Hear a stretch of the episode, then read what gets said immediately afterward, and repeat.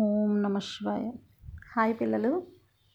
మనం లాస్ట్ ఎపిసోడ్లో సుమంత్రుడు నేను కూడా మీ వెంట అడవులకు వస్తాను అని రాముడిని అడుగుతున్నాడు. అక్కడ దాకా విన్నాం కదా? ఇప్పుడు రాముడు ఏం చెప్తున్నాడంటే సుమంత్ర నీకు నా మీద కలిగిన భక్తి నాకు తెలుసు. కానీ నేను నిన్ను అయోధ్యకు పంపడంలో ఉన్న ఇంపార్టెంట్ రీజన్ చెప్తాను విను. నువ్వు ఒక్కడివే అయోధ్యకు వెళ్ళావనుకో నిన్ను చూసి మా పినతల్లైన కైకేయి ఓహో నిజంగానే శ్రీరాముడు అడవులకు వెళ్ళాడనమాట అని పూర్తిగా నమ్ముతుంది. అంతే కదా? లేకపోతే ఏమో వీళ్ళు అడవులకు అన్నారు ఎక్కడికి వెళ్ళిపోయారో ఇదేంటో అదేంటో అనుకోవచ్చు. అదే నువ్వు మమ్మల్ని దించి వెనక్కి నువ్వు ఒక్కడివే వస్తే ఓహో నిజంగానే కన్ఫర్మ్డ్గా దించాడు సుమంత్రుడు వెనక్కి వచ్చాడు అని నమ్ముతుంది. నేను అడవులకు వెళ్ళిపోవడం వల్ల ఆవిడ చాలా హ్యాపీ ఫీల్ అవుతుంది. ఇంకోటి మహారాజు అసత్యవాది కాదు అని నమ్ముతుంది. అంటే ఎప్పుడు నిజమే చెప్తాడు అసత్యం పలుకడు. తను ఇచ్చిన మాట కట్టుబడి కొడుకుని నిజంగానే పంపించేశాడు అని మహారాజు గురించి నమ్ముతుంది. కదా? అది కాకుండా తన కొడుకైన భరతుడి పాలనలో సురక్షితంగా చక్కగా ఈ రాజ్యాన్ని పాలిస్తూ తన అధికారాన్ని ఆయన చూపించుకుంటుంది. నేను నిన్ను అయోధ్యకు పంపించడంలో నా ముఖ్య ఉద్దేశం ఇదే. సో నా తృప్తి కోసం నువ్వు అయోధ్యకు ఈ రథం మీద వెళ్ళు. నేను తెలిపిన విషయాలన్నీ ఎవరెవరికి ఏమేమి చెప్పమన్నానో అవన్నీ నువ్వు చెప్పిరా అని చెప్పాడు. ఇంకా దీని తర్వాత ఇంకా మాట్లాడడానికి ఎవరికైనా ఏముంటుంది? తను చెప్పిన రీజన్ అంత స్ట్రాంగ్గా ఉంది. సో ఎంత కష్టంగా అనిపించినా సుమంత్రుడు ఇంకా తిరిగి సమాధానం చెప్పలేకపోయాడు. అప్పుడు సుమంత్రుడిని రకరకాలుగా శ్రీరామచంద్రుడు ఓదార్చాడు. తర్వాత గుహుడితో చెప్తున్నాడు. ఓ నిషాదరాజా ప్రస్తుతం ఇక్కడ కొంచెం జనం ఎక్కువగా తిరుగుతున్న ప్లేసెస్ కదా నేను ఇలాంటి చోట ఉండకూడదు. నా తండ్రి ఆజ్ఞ ఏంటి? నేను జడలను నారచీరలను ధరించి దండకారణ్యానికి వెళ్ళి అక్కడ ఉండాలి. అంటే ఆశ్రమవాసిగా బ్రతకాలి. అంటే ఇలా జనం అది ఎక్కువగా ఉండే చోట నేను ఉండకూడదు. కాబట్టి నా తండ్రి ఇచ్చిన మాట నిలబడాలి. ఆయనకి ఈ లోకంలోని పై లోకంలో కూడా మంచి లాభం కలగాలంటే తాపసులు ఎలా బ్రతుకుతారో? అంటే తపస్సు చేసుకునే వాళ్ళు ఎలా బ్రతుకుతారో? అలా నేల మీద పడుకోవడం కందమూలాలు తినడం ఇలాంటివన్నీ స్వే ఇలాంటి నియమాలన్నీ నేను చేస్తూ జడలు ధరించి అడవులకు వెళ్ళిపోవాలి. కాబట్టి నువ్వు నాకు వెంటనే మర్రిపాలను తెప్పించు అని అడిగాడు. గుహుడిని అడిగాడు. మర్రిపాలు దేనికి అంటే ఇప్పుడు నార్మల్గా మన హెయిర్ ఉంటుంది కదా దీన్ని మర్రిపాలు కనుక రాస్తే జడలుగా ఉండల్లా కట్టేస్తుంది అనమాట అంటే తర్వాత దాన్ని ఇంకా దువ్వుకోవటానికి కూడా అవ్వదు. సో జడలు కట్టి ఉంటుంది జుత్తంతా. అలా చేసుకోవాలి. అంటే ఆశ్రమంలో బ్రతికే వాళ్ళు అలా బ్రతుకుతారు తప్ప రోజు చక్కగా తలదూకొని మంచిగా ఆయిల్ రాసుకొని వాటిని రకరకాల హెయిర్ స్టైల్స్ చేసుకొని ఇవన్నీ ఆశ్రమ జీవితంలో పనికిరావు. సో ఇప్పుడు మీరు అబ్జర్వ్ చేయండి. వాళ్ళ నాన్నకు మాట ఇచ్చాడు అడవులకు వెళ్తానన్నాడు. ఆయన ఎలా ఉన్నాడో ఎవడు చూడొచ్చాడు? అంతే కదా. వాళ్ళకి కావాల్సింది ఏంటి కైకేయికి ఆ రాజ్యంలో వీళ్ళు ఉండకూడదు. ఉంటే భరతుడికి ప్రాబ్లం వస్తుంది కనుక ఆవిడ పంపించేయాలనుకుంది. ఆ విషయం రాముడికి కూడా తెలుసు. సో దానికి తగినట్టుగా బయటకు వచ్చేసాడు కాబట్టి ఆయన నచ్చినట్టు ఎలా ఉంటే ఏంటి? ఎవరికి ప్రాబ్లం వస్తుంది? ఈ గుహుడి దగ్గరైనా ఉండిపోవచ్చు. లేదా పోనీ కాస్త అడవులకు వెళ్ళాలన్నా నార్మల్గా బ్రతకొచ్చు. అడవిలో రాకుమారుడిలాగే బ్రతకొచ్చు. కానీ అతను ఎవరెవరికో ప్రూవ్ చేయాలని తను అనుకోవట్లేదు. తనేం మాట ఇచ్చి వచ్చాడో ఆ మాట ప్రకారం సత్యసంధుడిగా బ్రతకాలని అనుకుంటున్నాడు. అంటే ఎవరు చూసినా చూడకపోయినా తనకు తెలుస్తుంది కదా. ఇప్పుడు మనం కూడా ఏదైనా ఒక తప్పు చేస్తున్నప్పుడు వేరే వాళ్ళు చూస్తున్నారు అనే భయంతో తప్పు చేయడం మానేయచ్చు. ఎవ్వరూ చూడట్లేనప్పుడు కూడా తప్పు చేయకుండా కరెక్ట్గా ఉంటేనే మనం నిజమైన క్యారెక్టర్ ఉన్న వాళ్ళం అవుతాం. ఎవరు చూడనప్పుడు దొంగతనం చేసే పిల్లలు ఉన్నారు చాలామంది. ఎవరూ చూడట్లేదని ఇంటర్నెట్లో పిచ్చి పిచ్చి వీడియోస్ పెట్టుకొని చూసే పిల్లలు ఉన్నారు పేరెంట్స్ ఏమో ఇప్పుడు అందులోని కోవిడ్ సీజన్ కనుక చక్కగా అందరికీ మనిషికో ట్యాబో కంప్యూటరో లేకపోతే ల్యాప్టాపో ఏదో ఒకటి కొనేసి ఇచ్చి దానిలో పిల్లలు చదువుకోవాలి అసైన్మెంట్స్ దానిలోనే చేసుకోవాలని ఇస్తుంటే దాన్ని మిస్యూజ్ చేస్తూ సినిమాలు చూసుకునే వాళ్ళు ఉన్నారు అడల్ట్ ఫిల్మ్స్ చూసిన వాళ్ళు ఉన్నారు ఇలా రకరకాలుగా గేమ్స్ ఆడుకునే వాళ్ళు ఉన్నారు ఇంట్లో పేరెంట్స్ చూస్తున్నారు కనుక చదువుతున్నట్టు ఉండాలి ఎవ్వరు చూడట్లేదు. అమ్మ ఇంట్లో కిచెన్లో పని చేసుకుంటుంది. నాన్న ఆఫీస్కి వెళ్ళిపోయారు.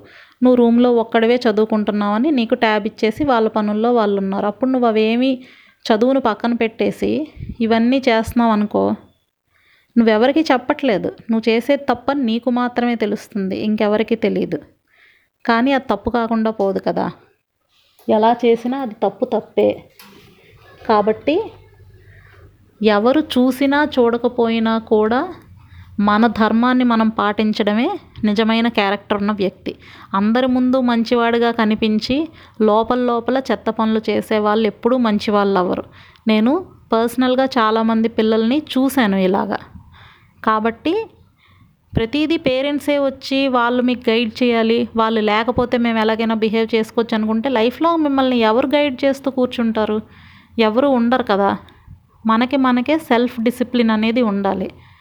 ఎవరో చెప్పడం ఎందుకు? ఇంకోటి నీకు టూ డేస్లో ఎగ్జామ్స్ ఉన్నాయి.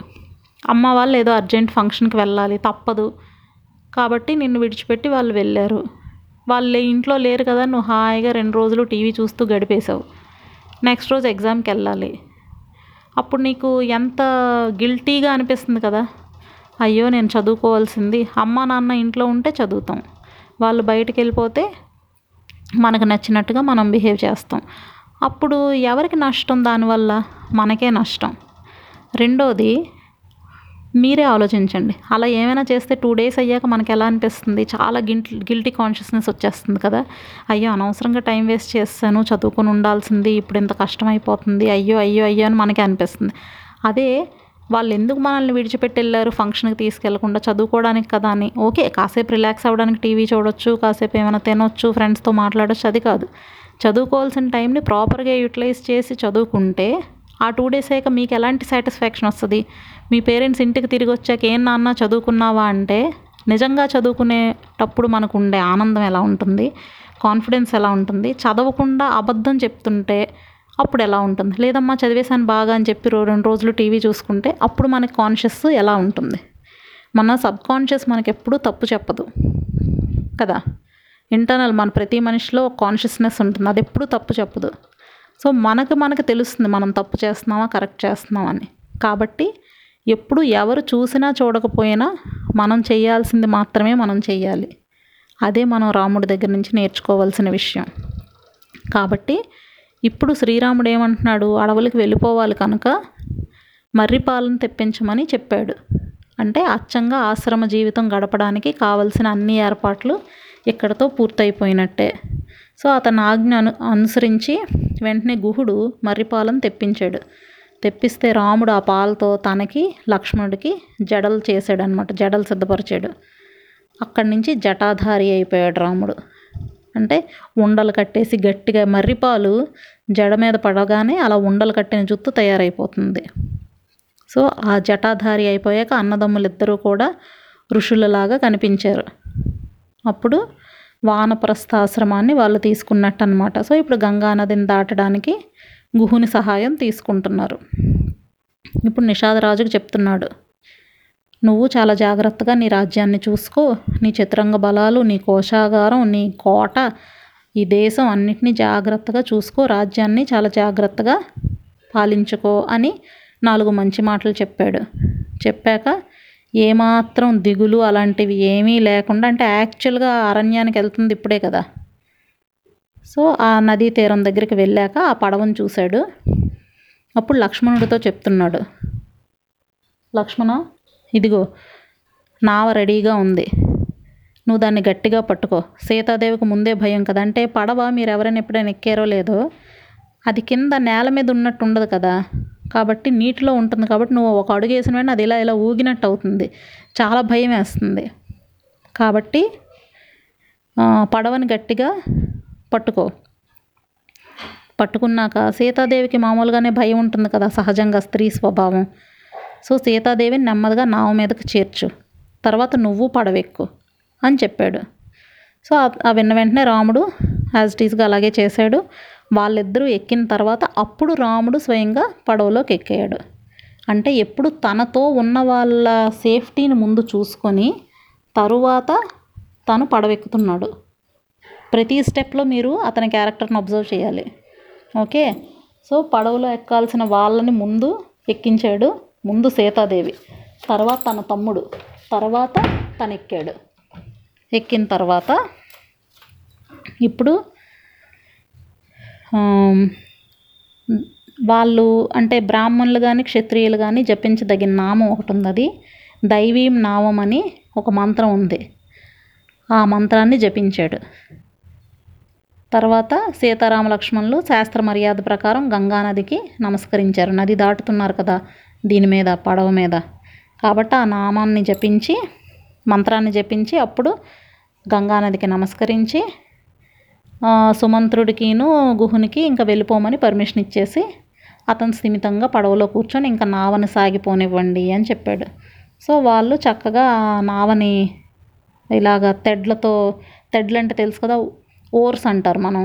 బోట్లో వెళ్ళేటప్పుడు ఇలా ఓర్తో ఇలా అంటూ ఉంటే ఆ బోట్ ముందుకు వెళ్తూ ఉంటుంది. అలా వెళ్తూ ఉంటే ముందు కర్ణధారి నిల్చుంటాడు కదా అతను ఆ చుక్కాని పట్టుకొని దాన్ని పడవని కరెక్ట్ డైరెక్షన్లో వెళ్ళేలాగా వెళ్తూ ఉన్నాడు. ఇంకా గంగానది మధ్యలోకి వచ్చేసరికి సీతాదేవి గంగాదేవికి ప్రార్థిస్తుందన్నమాట. ఓ గంగాదేవి ఇదిగో ఇతను దశరథ మహారాజు కొడుకు. తండ్రి ఆదేశాన్ని అనుసరించి వనవాస దీక్షలో ఉన్నాడు. సో ఈయన వెంట అతని లక్ష్మణుడు నేను మేమిద్దరం కూడా వెళ్తాం పద్నాలుగు సంవత్సరాలు అడవిలో గడిపి మళ్ళీ తిరిగి వస్తాం. సో ఈ వనవాస జీవితం ప్రశాంతంగా ముగించుకొని మేము క్షేమంగా వెనక్కి వచ్చేలాగా తిరిగి వచ్చేలాగా నువ్వు మమ్మల్ని ఆశీర్వదించాలి. నువ్వు మూడు లోకాల్లోని ప్రవహిస్తావు కదా అని ఆమెని పొగుడుతుందన్నమాట. బ్రహ్మ కమండలంలోంచి వచ్చావు. మూడు లోకాల్లోనే ప్రవహిస్తావు. త్రిపదవి నువ్వు మాకు నీ దర్శనం వల్ల మా మాకెంతో పుణ్యం కలిగింది. మాకు క్షేమంగా వనవాసం జరిగేలాగా నువ్వు ఆశీర్వదించు. అది అయిపోయి తిరిగి వచ్చినప్పుడు నేను నిన్ను మరలా దర్శిస్తాను. వనవాసం పూర్తయిపోయి క్షేమంగా వెనక్కి వచ్చినప్పుడు. మళ్ళీ ఇదే దారిలో వెళ్ళాలి కదా. కాబట్టి అప్పుడు నీకు సంతృప్తిని కలిగేలాగా బ్రాహ్మణులకి లక్ష గోవుల్ని ఎన్నో అమూల్యమైన వస్త్రాలని సమర్పించి కమ్మని పదార్థాలతో వాళ్ళకి అన్నదానం చేస్తాను. అంటే తిరిగి వచ్చాక మళ్ళీ రాజ్యానికి వచ్చాక వీళ్ళకి ఉండాల్సిన సంపద అంతా ఉంటుంది కదా. అందుకు చెప్తుంది అనమాట తిరిగి వచ్చాక నేను అవన్నీ చేస్తాను. అంటే మంచి మంచి ఫుడ్ ఐటమ్స్ అన్నీ పెడతాను మంచి భూములు ఇస్తాను మంచి అన్న వస్త్రాలు అన్నీ దానం చేస్తాను. అలాగే నీ తీరంలో ఉన్న ప్రతిష్ట దేవతలు చాలామంది ఉన్నారు. గంగా తీరంలో బోల్డ్ రకాల దేవాలయాలు ఉన్నాయి సో అలాంటి దేవతలందరినీ పూజిస్తాను. అలాగే మణికర్ణిక అలాంటి పవిత్ర ఘట్టాలు ఉన్నాయి మీరు కాశీ వెళ్తే మీకు తెలుస్తుంది. మణికర్ణిక ఘాట్ చాలా ఫేమస్. అక్కడ ప్రతిరోజు మధ్యాహ్నం పన్నెండు గంటలప్పుడు దేవతలు వచ్చి స్నానం చేస్తారు అంటారు. అందుకే భక్తులు కూడా చాలా వరకు పన్నెండు సమయంలో మణికర్ణిక ఘాట్కి చేరుకొని గంగానదిలో స్నానాలు చేస్తారు. అలాంటప్పుడు చేస్తే మనకున్న పాపాలన్నీ తొలగుతాయని మన పురాణాల్లో ఉంది. అందుకే మీరు ఇప్పుడు కాశీ వెళ్తే అది చూడొచ్చు. సో అప్పుడు చెప్తుంది ఆవిడ మణికర్ణిక మొల మొదలైన పవిత్రమైన ఘట్టాలు కాశీ మొదలైన క్షేత్రాలు ఇవన్నీ నేను సేవిస్తాను అని చెప్పింది. అంటే రామాయణ కాలం నాటికి ఇవన్నీ ఉన్నాయి. రామాయణం కల్పితమేమో అని చాలామంది అంటారు. అయితే ఇప్పుడు మీరు వింటున్న ఇవన్నీ కూడా ఇప్పుడు మనం చదువుకున్న ఈ మణికర్ణిక ఘాట్ కానీ కాశీ కానీ ఇవన్నీ ముందు నుంచి ఉన్నాయి కదా. సో ఆవిడ అవన్నీ దండం పెట్టుకుంది. దండం పెట్టుకున్న తర్వాత ఈలోగా అవతల ఒడ్డుకు చేరుకున్నారు. పడవలోంచి ముగ్గురు దిగారు. దిగిన తర్వాత ఇప్పుడు లక్ష్మణుడితో చెప్తున్నాడు లక్ష్మణ చూసావా? ఇక్కడ జనసంచారం అనేది అస్సలు లేదు. కాబట్టి ఇలాంటి కొత్త ప్రదేశాల్లో చాలా కేర్ఫుల్గా ఉండాలి. రక్షణ బాధ్యత ఇంకొంచెం కేర్ఫుల్గా మనం నిర్వర్తించాలి. సో నువ్వు ముందు నడుస్తూ వెళ్ళు. నీ వెంట సీత నడుస్తుంది. నిన్ను సీతని కాపాడుతూ మీ వెనక నేనుంటాను ఇక్కడ. అండ్ అతను అతని ప్లాన్ ఆఫ్ యాక్షన్ ఎలా ఉందో మీరు అబ్జర్వ్ చేయండి. అతని థింకింగ్ అవన్నీ చూ ఫస్ట్ లక్ష్మణుడు వెళ్తాడంటే ఎదురుగా ఏమైనా వస్తుంటే ఫస్ట్ చూడటానికి. వెనక నుంచి ఏమీ రాకుండా వాళ్ళిద్దరినీ కాపాడుతూ రాముడు ఉంటాడు. మధ్యలో సీతాదేవి ఉంటుంది. కాబట్టి మనం ఇక్కడ అందరం ఒకరినొకరిని రక్షించుకుంటూ కేర్ఫుల్గా వెళ్ళాలి. ఇంతవరకు నిజానికి మనకి కష్టమైన పరిస్థితులు ఏమీ ఎక్కడ ఎదురు కాలేదు కానీ ఇక మీదట అలాంటి సంఘటనలు మనకి తటస్థపడవచ్చు సీతాదేవికి ఈ రోజు నుంచి వనవాసంలో ఉండే కష్టాలు ఎలా ఉంటాయో తెలిసే అవకాశం ఉండదు. ఎందుకు? ఇంతవరకు చక్కగా విలేజెస్ నుంచి వెళ్ళారు. అది వేరు. ఇప్పుడేంటి? జనం ఉండరు. పంట పొలాలు కనిపించవు. చక్కగా విహరించడానికి కాస్త తోటలు ఉద్యానవనాలు లాంటివి ఉండవు. దారులన్నీ ఎగుడు దిగుడుగా ఉంటాయి. మనుషులు తిరిగే ప్లేస్ అయితే అన్నీ కరెక్ట్గా ఉంటాయి. కానీ ఇక్కడ అలా కాదు కదా. అక్కడక్కడ పెద్ద పెద్ద గుంతలు ఉండొచ్చు సడన్గా ఇలాంటి వనాల్లో ప్రస్తుతానికి ఈరోజు సీతాదేవి అడుగు పెట్టబోతుంది. కాబట్టి జాగ్రత్తగా వెళ్ళాలి సుమా అని లక్ష్మణుడికి చెప్పాడు. అలాగే అన్న ఆదేశాన్ని శిరసావహించి లక్ష్మణుడు ముందు నడుస్తున్నాడు. వెనకాతల సీతాదేవి ఆ వెనక శ్రీరాముడు నడవడం మొదలుపెట్టారు. అయితే ఇక్కడ వీళ్ళు గంగా నది దాటడానికి స్టార్ట్ అయిన తర్వాత సుమంత్రుడిని గుహుడిని వెనక్కి వెళ్ళిపోమని చెప్పారు కదా. ఇప్పుడు వాళ్ళు కనిపించేంత దూరం వరకు అలా రెప్ప ఆర్పకుండా సుమంత్రుడు వాళ్ళనే చూస్తున్నాడంట. ఇంకా వాళ్ళు ఇంకా కనిపించట్లేదు అనుకున్నాక అలా ఏడుస్తూ ఏడుస్తూ ఉన్నాడు. అయితే ఇంకేమీ చేయలేక అలా ఏడుస్తూ ఉండిపోయాడు. ఇప్పుడు అక్కడ శ్రీరాముడు గంగానదిని దాటాక వెళ్తున్నారు కదా ముగ్గురు. నెమ్మదిగా వాళ్ళు వత్సరాజ్యం అని ఒక రాజ్యం. ఆ రాజ్యం తాలూకా వనప్రదేశం అది. అంటే ఆ ఏరియా తాలూకా అడవులు. ఆ ప్లేస్లో ప్రయాగ సమీపంకి ప్రవేశించారు. ఇప్పుడు మనం కాశీ దగ్గర ప్రయాగ అని ఉంది. ఇప్పుడు వాళ్ళు ఆ క్షేత్రం గంగానది పక్క నుంచే కదా వెళ్ళారు. సో ఆ ప్రయాగ క్షేత్రం దగ్గరలోకి చేరారనమాట అయితే అది చక్కగా అక్కడ మళ్ళీ పైరు పంటలు అన్నీ అవన్నీ ఉన్నాయి. సకల సంపదలు వత్సదేశ ప్రజలు కూడా హ్యాపీగా సకల సంపదలతో హ్యాపీగా ఉన్నారనమాట సో వాళ్ళు క్షత్రియ ధర్మాన్ని అనుసరించి ఆశ్రమవాసులకి హాని చేసే అడవి పందులు మనుబోతులు దుప్పులు ఇలాంటివి కొన్ని ఉంటాయి. ఇలాంటి మృగాలన్నింటినీ వేటాడారు వాళ్ళు. మీరు బాహుబలి సినిమాలో చూశారు కదా? ప్రభాస్ అండ్ అనుష్క వెళ్తారు కదా అడవి పందులు పొలాలన్నింటినీ నాశనం చేసేస్తున్నాయంటే వాటిని వేటాడడానికి వెళ్తారు కదా. అలా అంటే వేట అనేది అడ్డదిడ్డంగా చేయకూడదు. అక్కడుండే ఆశ్రమవాసులకు ఏమైనా ఇబ్బందులు కలుగుతున్నా లేదా దగ్గరలో ఉన్న పల్లెటూర్లలో ప్రజలకు ఏమైనా ఇబ్బందులు కలుగుతున్నా అలాంటి మృగాల్ని మాత్రమే వాళ్ళు వేటాడాలన్నమాట. కాబట్టి వీళ్ళు క్షత్రియ ధర్మాన్ని అనుసరించి అక్కడికి వెళ్ళాక ఆ చుట్టుపక్కల అలాంటి ప్రాబ్లమ్స్ ఏమున్నాయో అవన్నిటినీ వేట వేటాడేశాక సాయంత్రం అయ్యాక కందమూల ఫలాలు తీసుకొచ్చి సేత్తో కూడా ఓ చెట్టు నీడని చేరారనమాట నే చేరి అక్కడ కూర్చొని ఉన్నారు. అయితే ఇప్పుడు రాముడు ఆ చెట్టు నీడలో కూర్చున్నారు కదా సాయం సంధ్య అయ్యింది వాళ్ళు అక్కడ కూర్చొని సంధ్యావందనాలు అన్నీ చేశాక లక్ష్మణుడితో చెప్తున్నాడు. మనం పూర్తిగా విలేజెస్ని మనుషులందరూ సంచరించే ప్లేస్ని దాటాక వచ్చిన మొదటి రాత్రి ఇదే. సుమంత్రుడు లేకుండా మనం గడుపుతున్న మొదటి రాత్రి కూడా ఇదే. ఇప్పుడే కదా సుమంత్రుడు విడిచిపెట్టి వచ్చేసాం. మామూలుగా అయితే వీళ్ళందరూ కలిసే ఉంటున్నారు. అయినా నువ్వు మాత్రం ఏ విధంగా బెంగ పెట్టుకోవద్దు. సీతాదేవి రక్షణ భారం మన ఇద్దరిది. కాబట్టి ఏమాత్రం ఏమరపాటు లేకుండా రాత్రిపూట కూడా మనం చాలా కేర్ఫుల్గా అబ్జర్వ్ చేసుకుంటూ ఉండాలి. ఈ రాత్రి ఏదో రకంగా ఇక్కడే గడిపేద్దాం. ఈ నేల మీద మనమే స్వయంగా గడ్డి ఆకులు ఇవన్నీ వేసుకొని బెడ్ లాగా అరేంజ్ చేసుకొని ఇక్కడ పడుకుందాం అని అన్నాడు.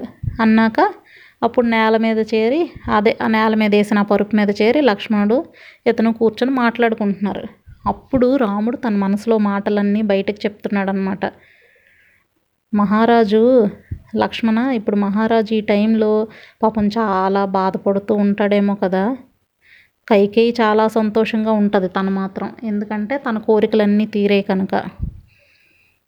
అయితే ఇప్పుడు తాతగారి దగ్గర నుంచి భరతుడు వెనక్కి వచ్చి తనకు రాజ్యం వచ్చే వరకు అలాగ ప్రాణాలు తీసేస్తుందేమో దశరథుడికి కైకేయి. ఆ పూర్తిగా రాజ్యభారం ఇచ్చేసే వరకును. పాపం మహారాజును ఆదుకోవడానికి ఎవరూ లేరు. పైగా వృద్ధుడు. నేను కూడా దూరం అయిపోయాను నన్ను యువరాజుని చేయాలని ఆయన కోరిక ఆయన మనస్సులోనే పాపం ఉండిపోయింది. ఇప్పుడు ఆయన ఏంటి? కైకేయి చేతిలో కీలు బొమ్మ. ఇలాంటి స్థితిలో పాపం అతను ఏం చేయగలడు? అనుకోకుండా వచ్చిన ఇంత పెద్ద కష్టం. ఇప్పుడు ఏం చేయాలో తనకి ఇంకో అవకాశం లేదు.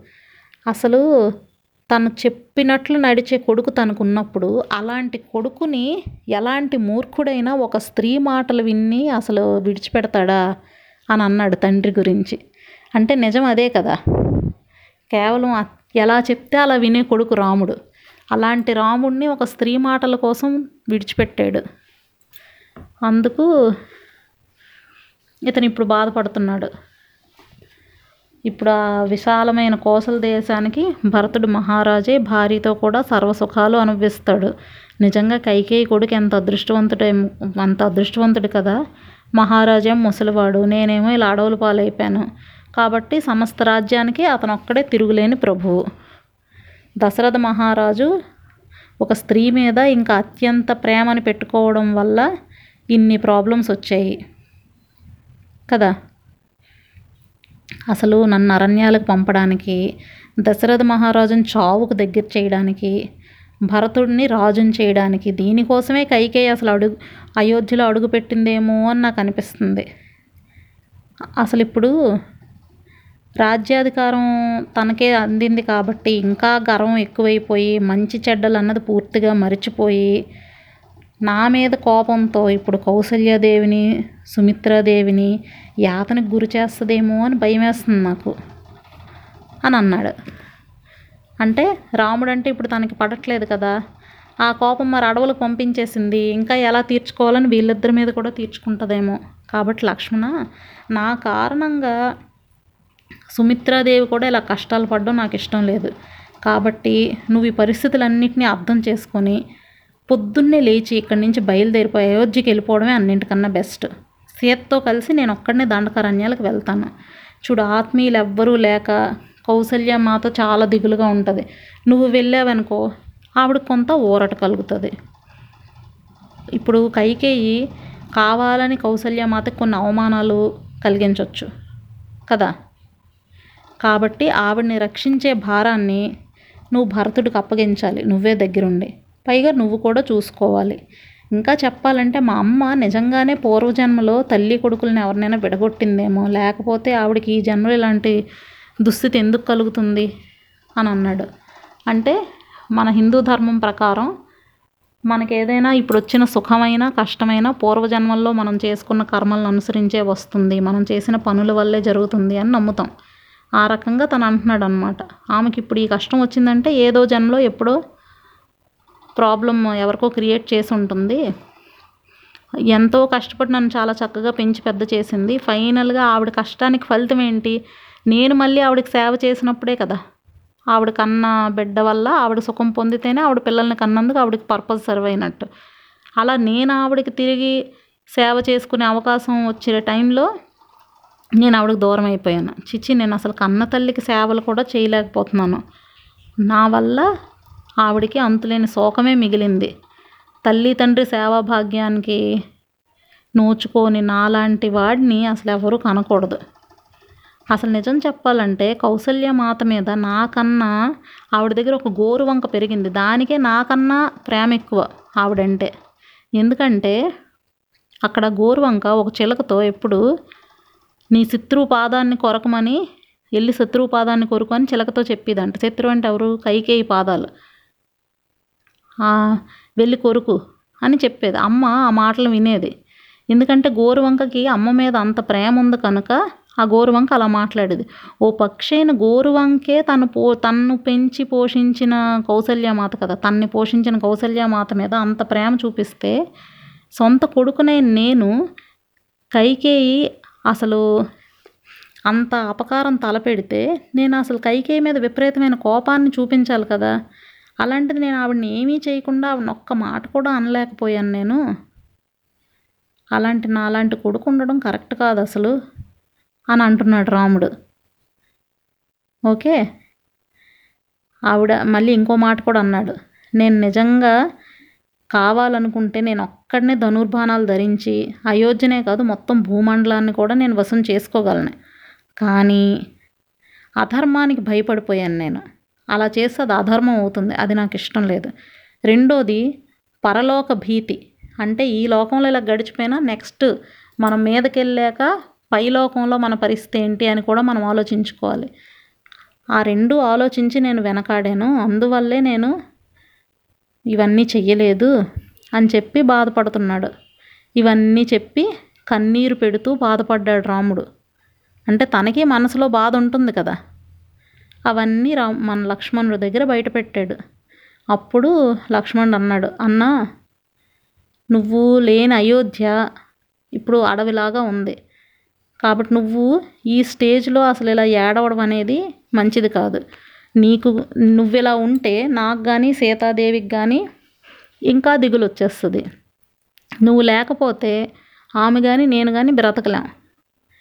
కాబట్టి నువ్వు లేకపోతే దశరథ మహారాజు మన తండ్రి అయినా సరే తండ్రి అయిన దశరథ మహారాజును కానీ నా సొంత అన్నదమ్ముడైన శత్రుఘ్నుడిని కానీ ఆఖరి కన్న తల్లైన సుమిత్రాదేవిని కూడా నేను చూడాలనుకోవట్లేదు. అంతెందుకు?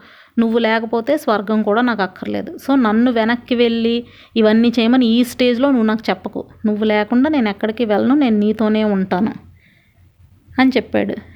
చెప్తే సరే ఇంకెంత చెప్పినా కూడా అతను వెళ్ళకపోతే అప్పుడు సరే నాతోనే ఉండు అని లక్ష్మణుని పర్మిట్ చేశాడనమాట అప్పుడు వాళ్ళు ఆ రాత్రి అక్కడ అలా గడిపేశారు. మరి వాళ్ళు పడుకునే టైం అయింది కాబట్టి మనం ఇంక వాళ్ళని డిస్టర్బ్ చేయకుండా ఈ రోజుకి ఇక్కడికి ఆపేద్దాం. ఓకేనా? బాయ్ పిల్లలు.